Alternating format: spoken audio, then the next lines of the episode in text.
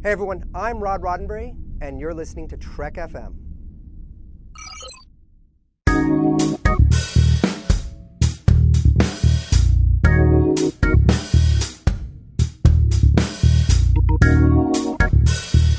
Hello and welcome to Season 2, Episode 24 of Commentary Trek Stars, a show which deals with the work of Star Trek creators outside of Star Trek.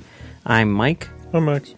And today is part 6 in our series on Ronald D. Moore as a showrunner, where we will be looking at his fifth show, Virtuality. So, Virtuality isn't really a show so much as a pilot. It lasted all of one episode, and even one feature length. one episode. feature length episode, and even when it aired, it was uh, not thought to be picked up. It was always kind of a case of you know the the network was like, this is a pilot which doesn't work for us, and yet we could air it as a feature length movie. And hey, if the ratings are through the roof, we can always go to series with it. But yeah, we know probationary pilot. Right, but we know the wa- the ratings won't be through the roof, and the ratings weren't through the roof, and Yeah. in the end, all that exists is one uh, ninety minute movie. But rarely does anything ever go to air without having been greenlight as a series. Yeah, right. So this show aired in two thousand nine after the Caprica pilot, but before Caprica the series had aired. You know, just kind of looking at the timeline, it seems pretty clear that Ron Moore had been working on this and Caprica simultaneously. You know, and and also if you kind of look at that Battlestar Galactica writing staff, he took his two top writers and put them each with a, a different project. Caprica he was doing with Jane Espenson, and uh, Virtuality he was doing with with Michael Taylor. And uh, I think it's quite likely that if the show had gone to series, Taylor would have been the showrunner on Virtuality, just like Espenson was the showrunner on Caprica. In fact, it was co created by Moore and Taylor, and they co wrote the story, but Taylor is the one who actually wrote the script for Virtuality. The show takes place in the future. The world only has about 100 years left before the it not, becomes the not distant future. the not tremendously distant future. But and we don't know that for certain. What you just said. oh, we don't know for certain that the world has 100 years left, but that that seems to be the fear. And or maybe uh, maybe it's unjustified. Maybe it's something which has been planted by people who have other interests. We don't know, but the common belief is that the, the world only has 100 years left in it before it becomes inhabitable. So, a team of scientists has been sent on a 10 year mission to find a new planet for us to live on. So, they're going to a new solar system to check things out. No, they were just going to the nearest planet. Yeah. They weren't like going to find a planet to colonize. Like they were just going there, like like a, a Mars mission But or it- a moon mission. But certainly in the hopes of finding a place to colonize or something. I mean, the, or something is the thing because they there was no plan for any sort of mass exodus. There was no plan for any like No, but- large groups of people to go there. But certainly the way it's presented is Earth has 100 years left. This is humanity's last hope. They are going to the next solar system over to see what's going on with that. But none of that was on the table until they'd already been going for about five years toward this planet. And their mission was purely exploration, to explore the nearest planet. Okay. There was no indication that the world was doomed. They were not looking for a planet to, to, to send humanity to. They were not trying to save humanity. They were just exploring. And they were doing a really huge, expensive mission that was funded not, not an insignificant amount, by essentially a reality TV show.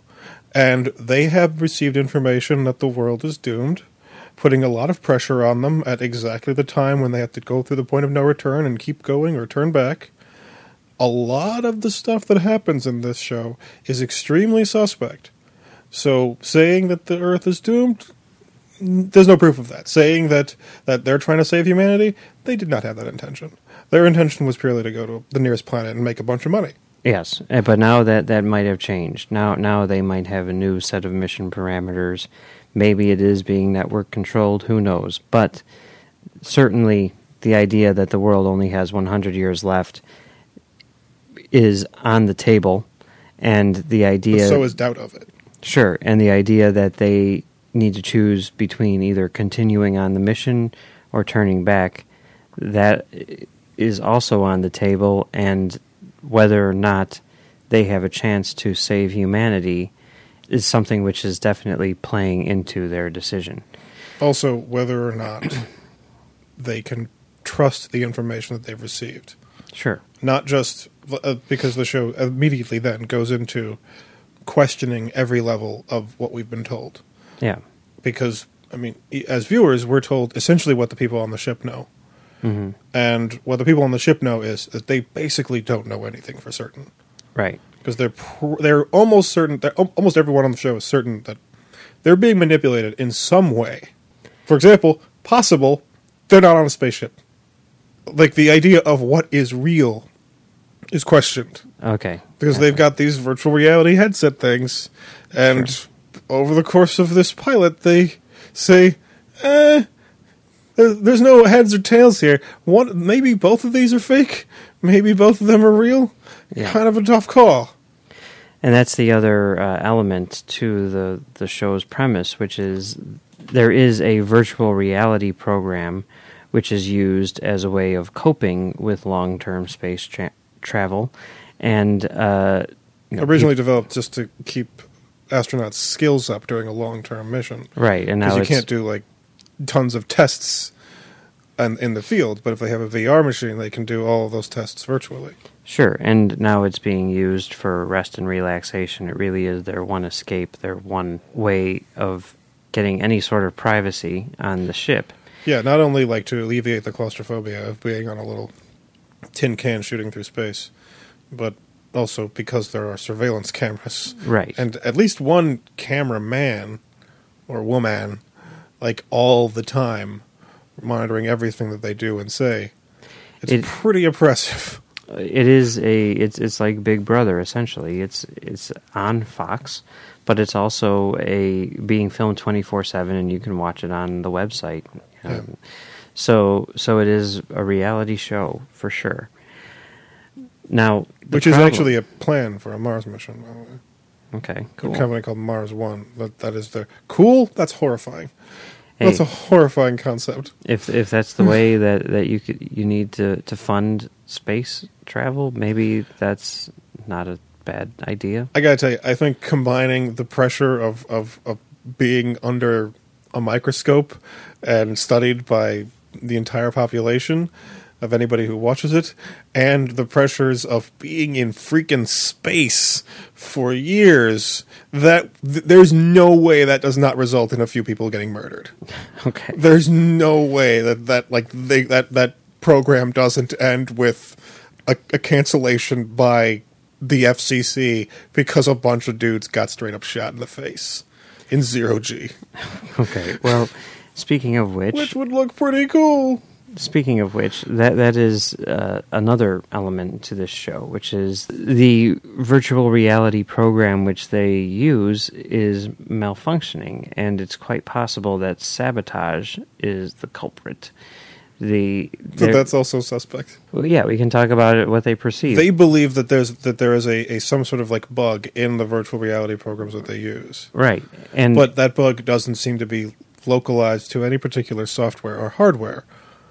Uh, So it's probably not just a bug. There's almost no way that that anything that we're talking about here would be resolved with as simple an explanation as, yes, it is that one thing. Sure. Whether or not the program is malfunctioning because of sabotage, it's definitely malfunctioning and creating deadly results or potentially deadly results.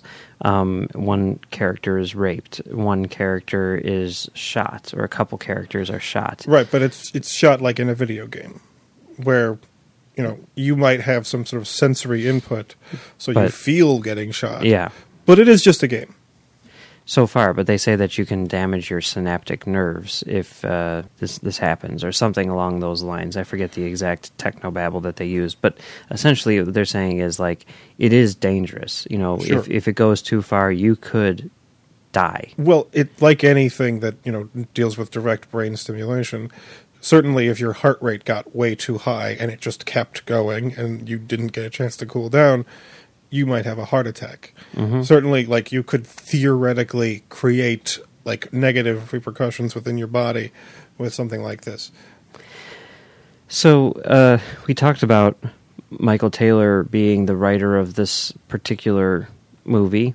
He is someone who worked with Moore back on Deep Space Nine and then on on Battlestar Galactica.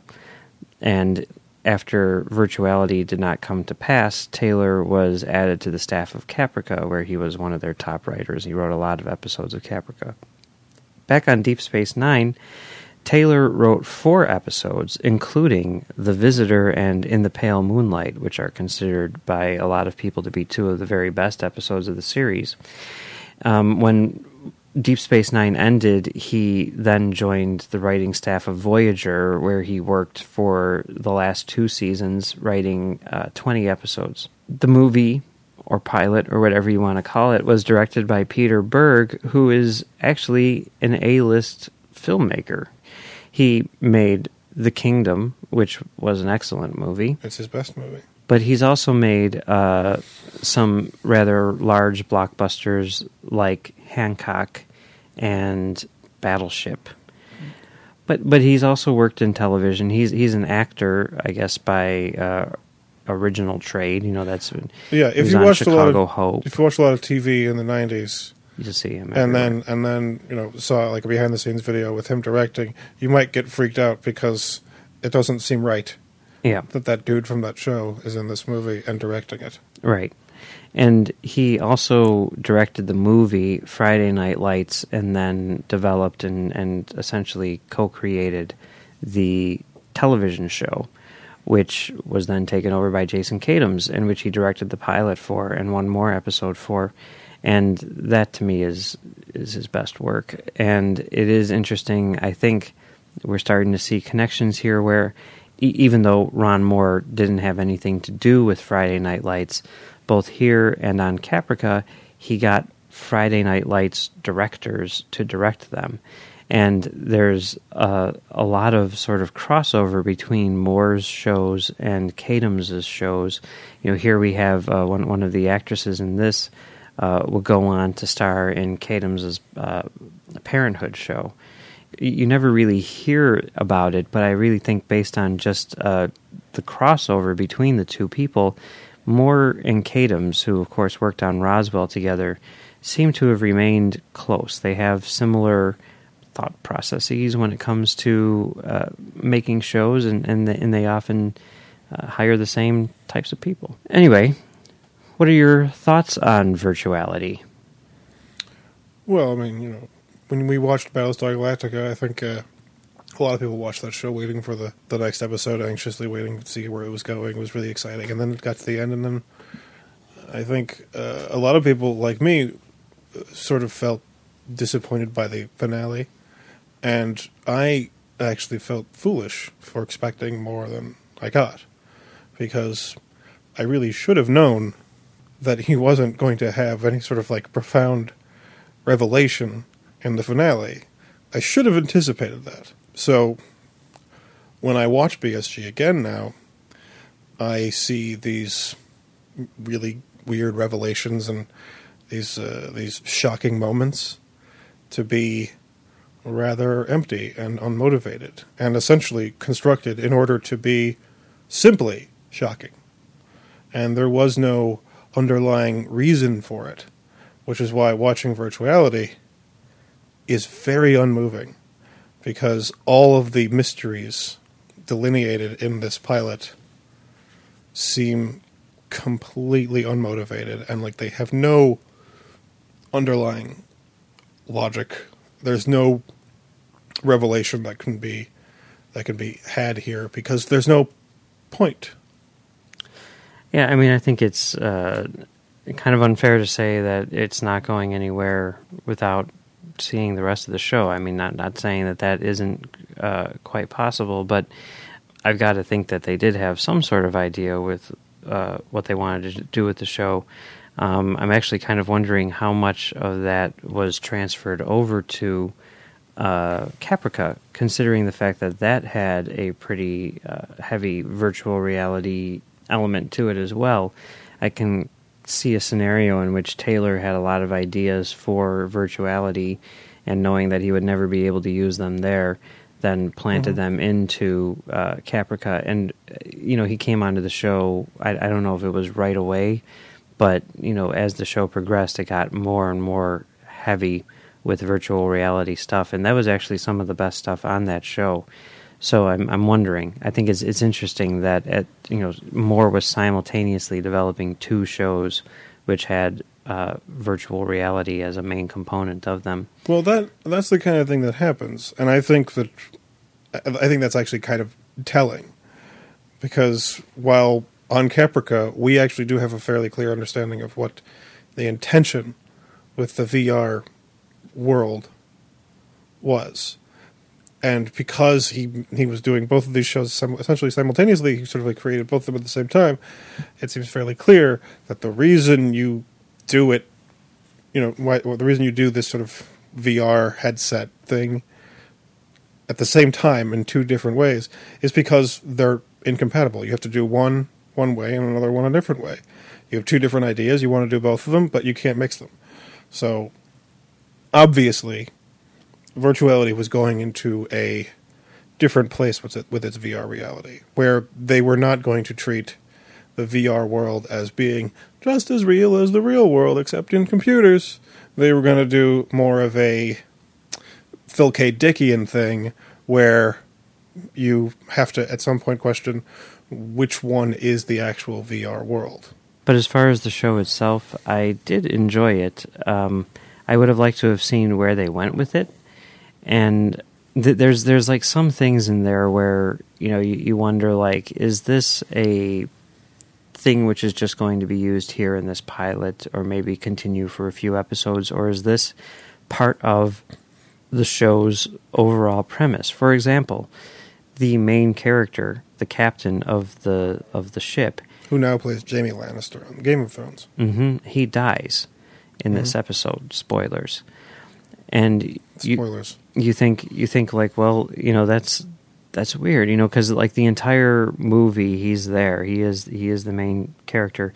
He dies. The second in command takes over, and it's not like a, a thing with Voyager where you know people die at the beginning, and it's quite obvious that we we we know what the the the premise of the show will be from here on out because the second half is the established crew in place, and we see how all these relationships work.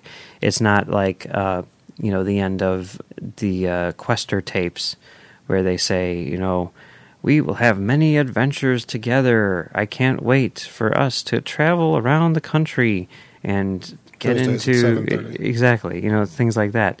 That that doesn't really happen here, or maybe it does because in the very last scene you see one of the characters go into the virtual reality world, and he she comes across the captain as a VR character. The implication there may be that he is going to stick around. He is going to be part of the primary cast. It's just that instead of him being the captain of the ship, well, they've already introduced Virtual be, Man, yeah, who's and, also a recurring character. but maybe maybe he will VR. be he will be Virtual Man as well. So I don't know. I don't know if that would have happened or not. I, would be curious to see, and I'd also be curious to see how these mysteries do unfold because the mysteries are interesting. Um, I think that's, I think that's overly optimistic. I no, maybe, that, maybe, maybe not. Maybe having, we've been burned, but we've been we've seen behind the curtain. We know the process that that, that especially Ron Moore goes through. And and you know, I mean, whether or not he has a plan from the beginning uh, is really kind of insignificant if he's going to be turning out work which is as good as Battlestar Galactica. And Michael Taylor's stuff I think is is pretty good as well. I thought the uh, the cast was very uh, good. All of that stuff I thought was really cool. The only thing that I thought was kind of weak was uh, Peter Berg's direction. There was way too much handheld stuff. It was way too chaotic. Lots of close-ups with like super shaky camera. reality show. No, but this wasn't. th- This wasn't the the reality show Yeah. portion. If it if it was built into the aesthetic, I could forgive it. But um, that's not what it was. This was something else. That was the only thing that, that I I would take points off of for this. Aside from that, I, I would have been into it. I definitely would have would have watched this show. One thing that, that we've kind of touched on over the course of this series, and which I think you can see a lot of here, is the idea of more as he goes along making shows, collecting people who he likes and who he works well with, and bringing them on to work with him uh, on on his, his next projects and sort of building his his team. You like, see, like Pokemon. like po- like Pokemon. Sure, I don't know what that means. I've never seen that show, but whatever. um, Michael Taylor, of course, we talked about being a high up on the BSG staff. Um, Clea Duvall, who, who was, on Carnivàle, of course. Um, Dawn Velazquez, who was actually a producer on all of the modern era Treks, but uh, worked with him on both Next Generation and Deep Space Nine. She came on as a producer. Stephen McNutt, who was a, a director of photography on, on Battlestar Galactica. Michael O'Halloran, who was also an editor on Battlestar Galactica and, and worked on Voyager and Enterprise as well, although not with Moore, of course. Um, he he uh, that that that one is interesting to me because the other people who you see involved with the show, the people who aren't uh, Moore collaborators, are Berg collaborators, like uh, Sarah Aubrey, who is Berg's producer.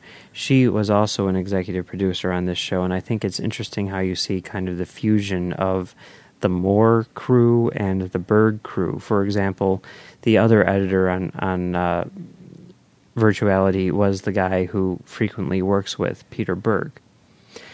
So anyway, um, any uh, final thoughts on Virtuality?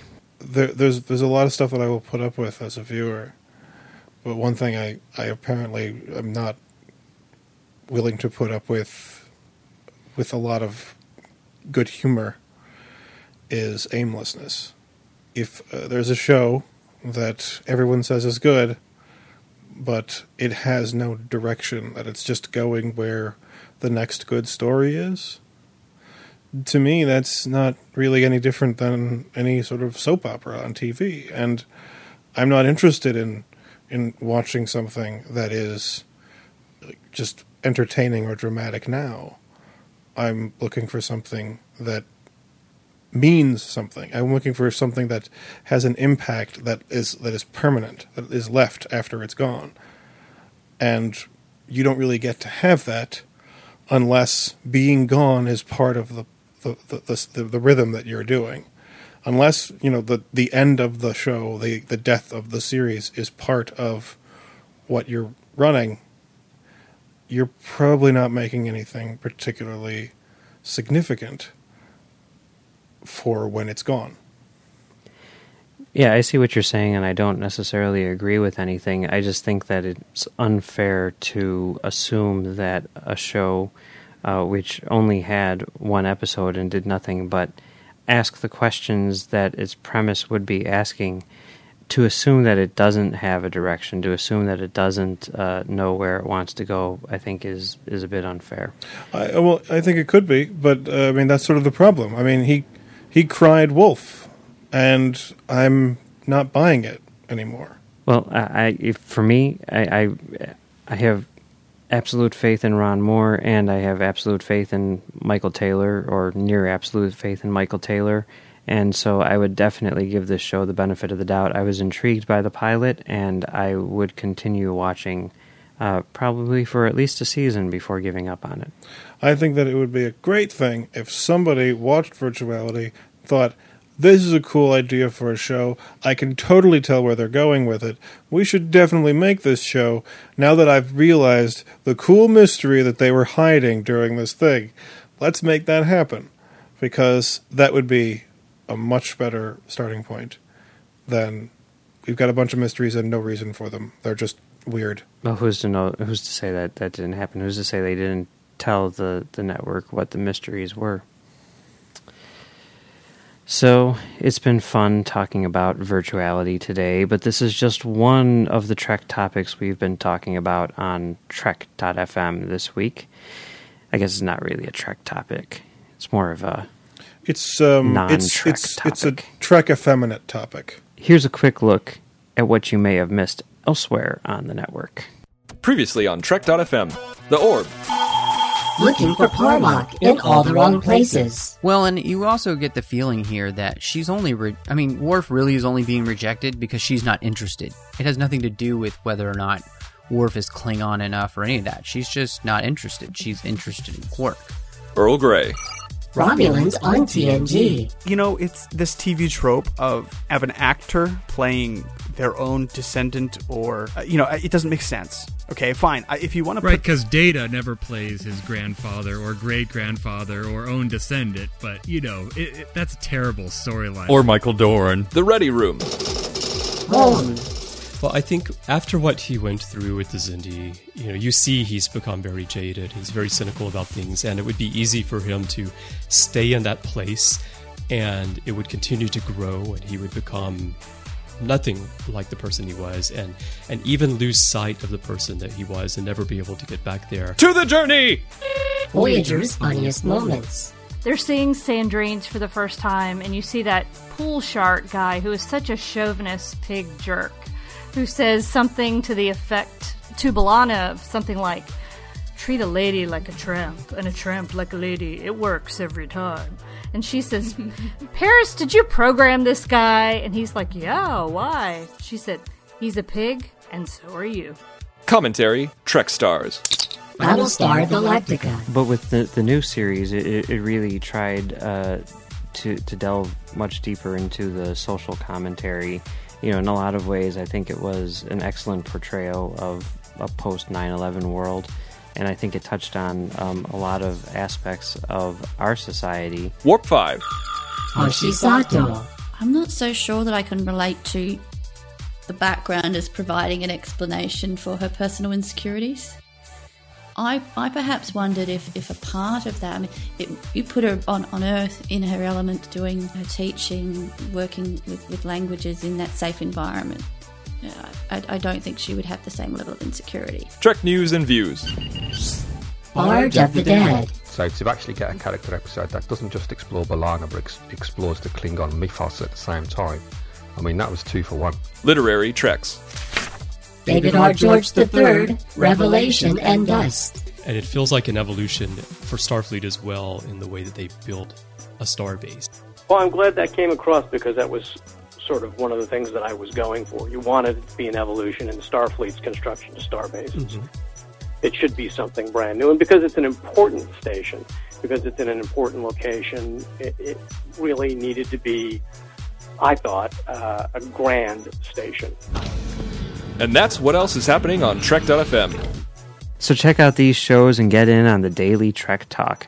You'll find them on iTunes, Stitcher, TuneIn, Windows Phone, Xbox, Zune, or you can stream and download files from the website. Just visit trek.fm slash PED for podcast directory to get all the links.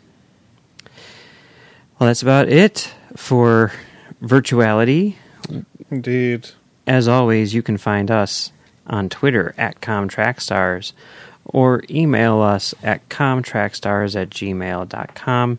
You can also uh, find our other series, Commentary Track Stars Off Topic, which we do with Brandon, over on commentarytrackstars.com. Mm-hmm. And we will be back next week to recap. Jamiroquai's Virtual Insanity. No, we're going Which to be, would have been a great theme song for virtuality. That would have been cool, but no, we are going to be recapping Ronald D. Moore's career as a showrunner, looking at all of his shows from Roswell to Virtuality and beyond. Oh, we're going to talk about his new show? We're gonna we're gonna touch We should, we should talk about his new show. Yeah. I don't know what the hell's going on with that.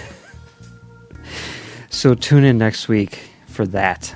It should be fun times. It should be. But I It might not. It might not, depending on uh, how pessimistic you are. Maybe- Depending on whether or not I- it's a malfunction. I think it's going to be a fun time. Max is skeptical. We shall see. Yeah, I'm not sure where this is going.